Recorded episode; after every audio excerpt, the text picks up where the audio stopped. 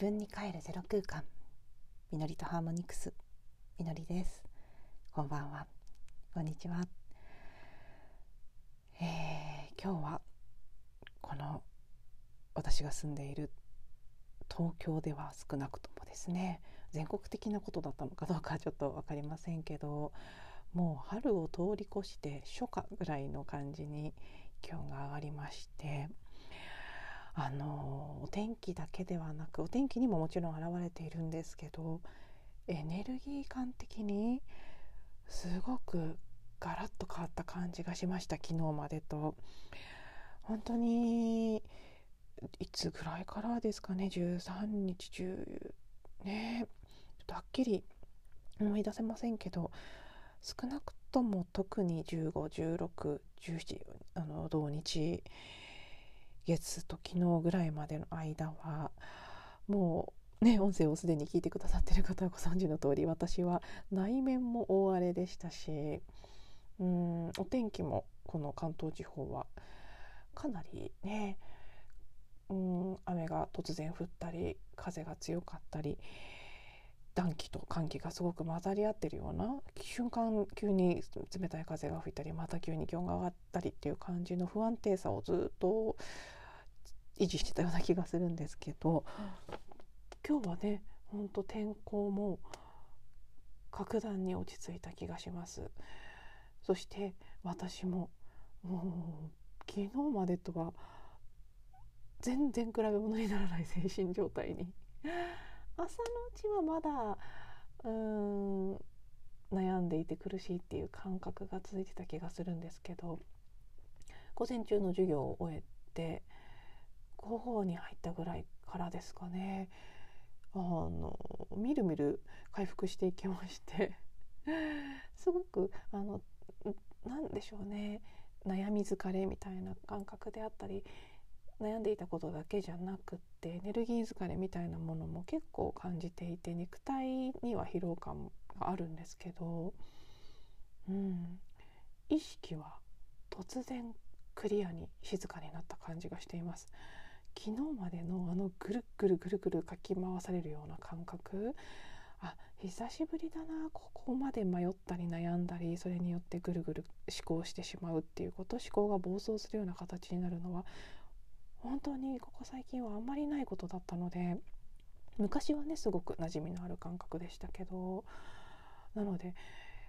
ねどこかの部分ではちょっとおかしいなというか何かが起きてるんだろうなって本当個人的なことというよりはもうちょっと全体的なことでそういう時期なんだろうなというのは感じてはいたんですけどね抜けてみるとこういうのってより一層はっきり分かりますね。あの別に何かが変わったわけじゃないのに急に楽になる感覚があってそしてその楽になる感覚があるからこそあのよりまだ完全に決断とかけあの結論は出てないんですけど自分の中ではほぼこうどどうしたらいいのかっていうのがクリアに見えてくる感覚が時間を追うごとにどんどんどんどん増してきていて今もうほとんどね内側では決まってるなってそしてそれに対して昨日までは決めたと思っても次の瞬間すごい迷ってしまったり決めたはずなのにまたいろんな思考がうわっと出てきてね怖くなったりっていうことが本当に断続的にずっとずっと繰り返してる感じだったんですけどもう今はそれがなくて決まっているところに向かって踏み出していこうそっちに向かって進んでいこうっていう明確さみたいなものがすごく戻ってきていますね。これがこの数日ずっと離れていたけれどももともとのあの通常の私の状態だなというふうにも思うのでやっぱりこの何日かはちょっと異常と言ってもいい 感じが続いていたなというふうに思います。あのね、天体動向とかの何が影響してたのか何と共鳴してたのかっていうのはちょっとよく分かりませんし天体動向以外のことももちろんたくさんありますからね。知らないところでいろいろなこう周波数が、うん、流れていたりしたのかもしれませんし。まあでもやっぱりねお天気にも表れていましたからすごく、うん、何かこの地球上に降り注ぐエネルギーみたいなものが変わっていたんだろうなという気はします。で私のイメージでは明日のね金環皆既日食の新月というところが到着到達地点みたいになるのかなとそこまでぐわーってこの揺さぶられる感じがずっと続くのかなとイメージしてたので今日の時点で急に落ち着いてきてああれって日食に向かう流れっていうわけではなかったんだって。もちろんそれもね関係してるとは思いますけどそれだけではなかったんだななんていうことも感じたりしていてちょっと本当思考で理解できる範囲の理由とか原因っていうのはわからないんですけどただ急に落ち着いてきたな今日はというのをすごく感じています。皆さんいかがでしょうか？そしてですねまた、うん、昨日おとといの話の続編のようになってしまいますけど。日々日々アップデートをご報告という感じですね。私の話にお付き合いいただいていて。でもまあきっと何かきあの聞いてくださってる方にも直接的なすごくこう分かりやすい形じゃないとしても多分こうリンクするものがあるからこうしてこの場でお話ししているんだろうなというふうに 思いますしそう信じたいというのももちろんあるんですけど。えーとそうですね。私の中でほぼほぼ今答えが出てきているのは今日の時点ではですがやっぱり、えー、アメリカのサンドヒーリングのサマーインテンシブに行こうと。それがもう8割9割方。そうですね。昨日の時点で8割という感じでしたけど今日は今この瞬間は9割から95%ぐらいまで決まってきてるかなという感じがしています。このまま何もなく突然ね航空券が売り切れちゃってすごい高いのしかなくなったとか 何かえっていうことが起きない限りはおそらく行くという今の感覚に従って進んでみるんじゃないかなと。そしてそれが決まり始めた時から今にかけて私が感じていること気づいていることが今日のお話のメインテーマになるんですけど今回の感覚って私にとっても初めてのことではないんですが人生の中で何度かこれまでも体験してきたタイプの迷いと決断のプロセスだなというふうに感じているんです。で私の中ですごく今あの見えてきているものというのはこれ昨日おとといのエピソードの中では何て言うんでしょうね。そのこの2日間は迷っているなぜ行きたくないと感じてるのかの方が前面に出てきていたので私の中で。そういうこれがあるから怖いこれがあるから気が進まないっていう方の話ばっかりしてたんですけど。なので毎日録音が終わるたびにあ大事なところ話してなかったって思いながら終わっていたんですがなぜじゃあ私がそんなにこう過酷な条件であったりうんこう気が進まないような部分があるにもかかわらずそれでもここまで行こうかどうしようか迷っている理由というのがもうねありとあらゆるサインやメッセージシンクロニシティの類のものが全て行けと言ってきてるんです。私の頭は今の健在意識は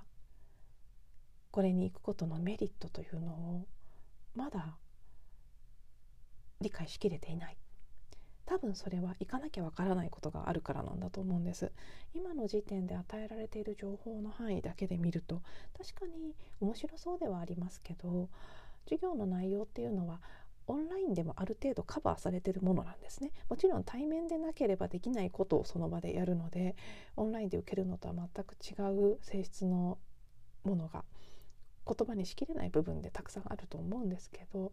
ただそのクラスをされる先生方もオンラインでも授業を持っていらっしゃる方たちなので何らかの形では私はその方たち全てに触れることができますし今受けてるオンラインのコースだけでもですね。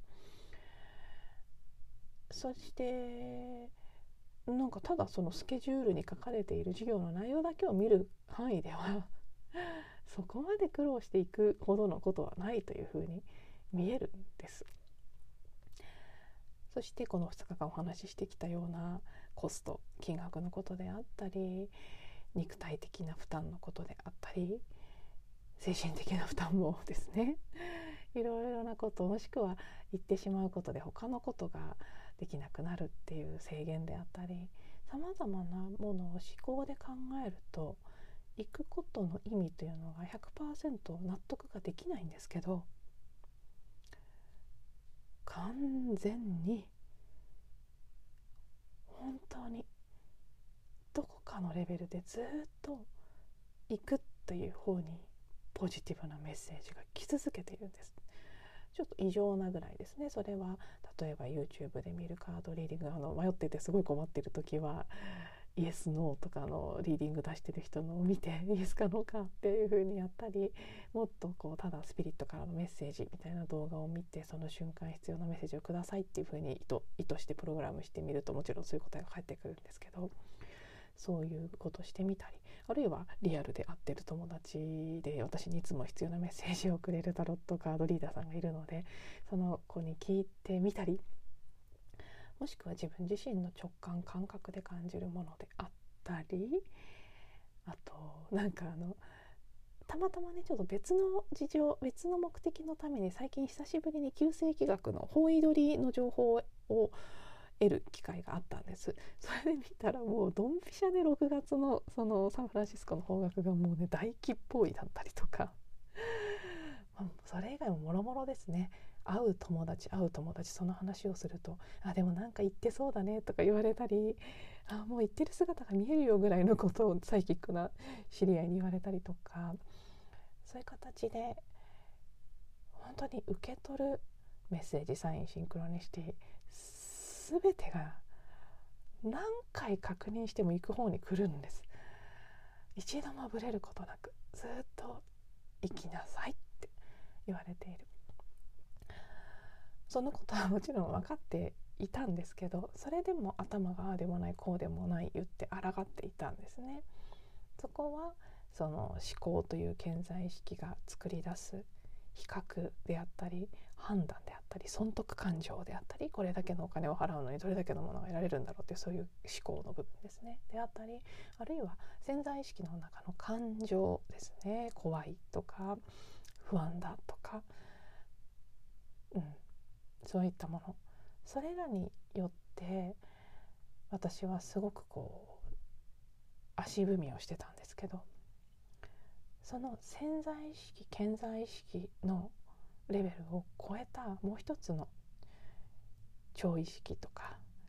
魂とかスピリットとかそういうふうに言われる領域から来るものは全て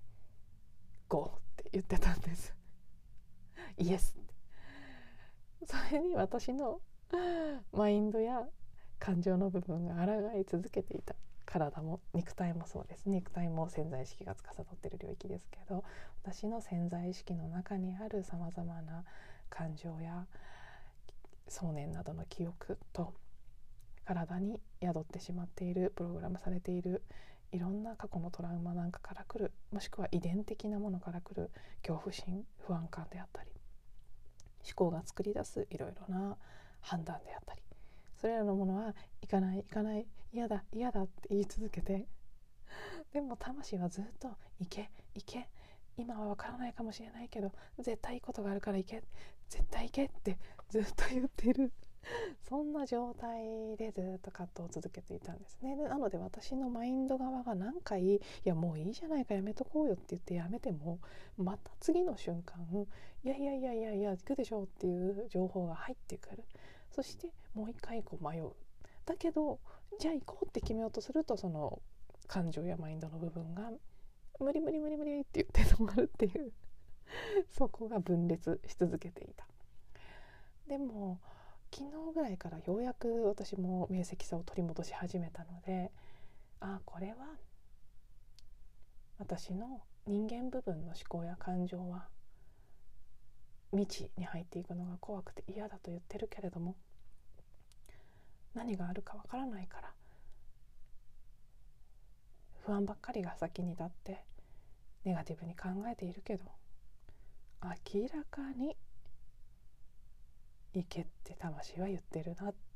ていうのを冷静に受け止められるようになってきたんですね。落ち着き落ち着きそう。平和な感じとか落ち着きが増してきたので。そしてそのことが分かるようになってきた時さっきもちらっと言った通りこれまでもこういうことあったなっていうことを思い出し始めたんです。例えばそう1つ目の会社を辞めてイギリスの大学院に留学した時ですねあの時も私は同じようにものすごく迷ってずっとずっと留学というのが気になっていたにもかかわらずできないできない無理無理って言って逃げ続けていたそこにいろいろな親友からの言葉であったりさまざまなその瞬間起きたサインメッセージの類があってその時も私は今思うとなぜあの時踏み切れたのかなってすごい不思議なぐらいですけど踏み切ったんですよね。うん。なかなかあれも大変な部分はたくさんある体験でしたから行ってからももう散々泣いて後悔しましたけどなんてこんなバカなことをしてしまったんだろうとか 毎日のように泣いてましたけど。だけど分かるんです。過ぎたからこそ今分かるんです。あの時あれがなかったら今の私はなかったしこれまでのその2つ目の会社でたくさんのグローバルなうん人たちとお仕事をする体験とか自分の可能性自分では全く感じていなかった自分の可能性っていうのを見る体験とかすごく面白いことをさせてもらったなそういう10年弱だったなというふうに感じているのであんな風に世界中の人たちと仕事をしていろんな国に出張に行ったりとか本当に大企業の中のね第一線で活躍するという経験ができたのはあの留学がなければなかったことだしそして今はもうやめてその道は離れたけれどもあの時の体験がなければ今がないということもすごく自分の中ではよく分かっているんですね。うん、なのでうんそうだよね。そういうことってあるよね。あの留学の時も自分の思考の部分が100%その先のことは分かっていたわけではないですから行って何の意味があるのかっていうのはすごく迷いましたし当時は20代の最後の方で転職もまだちょっとね今はそうでもないですけど当時は30代になると不利だというふうにすごく言われていたのでそのそこにも焦りがありましたし当時は結婚とかもね30代になっちゃったらみたいな そういう焦りも今思うと笑えますけどすごく強く持ってましたからそういうものとこう天秤にかけながらそれでも行くっていう判断をしたことであったりあともう一つ私の中で印象的に思い出されるのは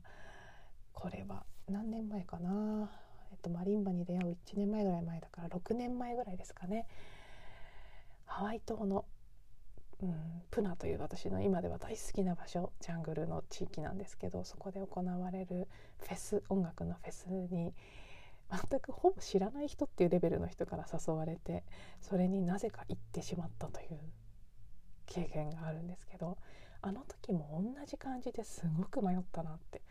でもすごく迷ったんですけど同じです今回ともう行く先々で行けっていう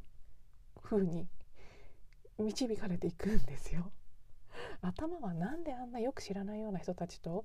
フェスの会場でねテントでその時もキャンプで過ごすみたいな感じだったのでそれも何の場なのかもわからないで行ったんですよ実は何のイベントなのかわかんないのに人生が変わる体験ができるからって言われたその一言でほぼあんまり知らない人ともちろん魂のご縁はすごいあるんですよそれはもう初めて会った時から感じてたんですけど人間レベルではほぼ知らない人に近いぐらいのにわかにわか知り合いの人にさその言葉を言われた。で女一人で男性ばっかりの中でその旅をするっていうねもう意味わかんないことをした時があったんです。だけどその人の言葉の通りそれは私にとって人生を変えるような体験だったんです。マリンバというものがすごく今とは違う直接的ではない形でメッセージとしてポンってきたのもその旅でした。後々こんな形で具現化するっていうのはその時点で分かりませんでしたけど。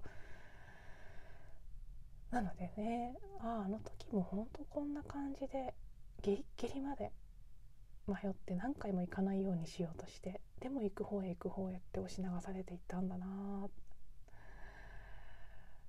こういうことやっぱり人生の中であるなって 改めて気づけた。そしてその時私はもうねしみじみ思いましたね。私はこれは人によってタイプがあると思うんですね。そして聞いてくださってる方の中にも私と似たタイプの方もすごくいる多いと思うんですけど。直感はさえてる。直感を感じ取る能力が多分あるんです。いろんなサインとかメッセージに気が付いている。だけどその直感に従って行動することが下手。そこにすごい恐怖があっていつも二の足を踏んじゃうので流れをせき止めるでも結局は従わざるを得ないっていう従わざるを得ないぐらい聞こえているのに なんだかんだ抗おうとするっていうこれは私のあ悪い癖っていうか悪いっていう判断する必要もないかもしれないですけど、まあ、純粋に私のパターンだなということにも気づかされました。もちろんね多くの人がそうなんじゃないかなと思います。直感もちろん直感自体がこう鈍ってたり直感を感じることそのものを遮断している人というのも広い社会全体で見ればたくさんいるでしょうしね。こういうスピリチュアルなこととかもうちょっと自己啓発的なものも含めコーチングとかも含め潜在意識とかを使っていくような領域に対して全く開いてないという状態の人も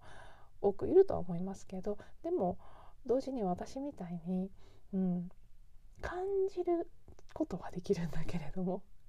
それを無視してしまいがちもしくは抑え込んでしまいがちという人はきっとまだまだ多いだろうなと。私も相当そうやってね聞こえてることに従わずやってるんだろうなってそんなことに気づくと今日も、うん、ちょっとしたことですね。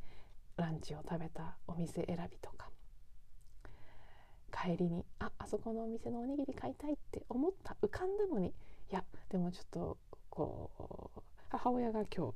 別でデパートに出かけてたのででそこに行くといつもおにぎり買って帰ってくるんですね。なので買って帰ってきちゃうかもしれないからやめようって言ってやめたら今日に限って買ってなかった。あああのおにぎり買えばよかったとかね。浮かんだんだからその直感を信じなよっていうことなんですけどそういうのまだまだすごくやってるなって思いますね。の人に連絡しようってふっと浮かんだのにいやでもまた今度でいいかみたいにしてしまったりとかね。もちろんそれはまた今度でいいかって思ったことももしかしたら何かの直感の結果かもしれないですから結果起きたことが正解なのかもしれないですけどただそうですね自分の感覚としてはまだまだもっと直感に従って行動する直感の声をちゃんと聞いてあげるそれをしっかり拾ってあげる逃さずにということに伸びしろがあるんじゃないかなというふうには今日改めて感じまして、うん。まあね、今回このサマーインテンシブに行くっていうのはもちろんまだあの学校にも行くって伝えてないですし飛行機も取ってないですし本当に実現するのか現時点では分かりませんけど今の時点で行こうと思っていてもし仮に実現したとしたらですね何が起きるのか。それは今の時点では全然わからないですけど。だからこそうん。まあ、一つのねその今日今お話ししたようなハワイ島に行った時の話であったり留学した時のことであったりその時も後で何が起きるから私の魂がそこにプッシュしてきたのかというのは行く前は分からなかった。でも行った後もしくは長年何年もが過ぎた後には分かることがたくさんある。そういった形でうんきっと今回も行ったら分かることや行って帰ってきて何年も経って分かることや いろいろなことがあるんじゃないかなと思うんですけどね、まあ、まずは、うん、この今の思いをですね少しずつ現実実現できる方向に近づけていっておそらくいけることにここまで、ね、あのプッシュが来ているわけですからいけなくなるってことはないとは思いますけど、はい、なんとなく今のイメージでは、うん、来週中頃ぐらいまでには具体的なところも含めて詰めて形にしていくのかなと思っていてまずは明日の新月日食ですね。そして、えー22日も一つ。私はあの音関係のイベントが続きまして明日は夜初めて和太鼓のあの道場に体験入会みたいなのをする予定で。はい、あの2月に八ヶ岳で聞いた和太鼓を弾いていた方方が主催している道場ですね。そこでちょっと太鼓を叩いていきます。そして22日の土曜日にディジュリドとピンクホラガイというのを吹かれる方のイベントこれも友達に誘ってもらったもので行く予定でなんとなくこの2つが1つ大きなこう山場というか私にとって大事なイニシエーションのようなものになる予感がしているのでそれらを経ての、はい、週明けぐらいに具体的な手配に進むのかななんていうふうに今の時点で思っております。で明日はそうですね。多分道場に行く前に録音をできるんじゃないかなと思います。せっかくこの13時13分玄関会期日食新月ということなので可能であればこの13時13分ぐらいに何かを録音してみようかなというふうに思っていますがはい。もしあの行く前に撮れなかったりということがあったらお休みするかもしれませんが多分出すと思います。では今日も最後まで聞いていただいてありがとうございます。また次のエピソードでお会いしましょう。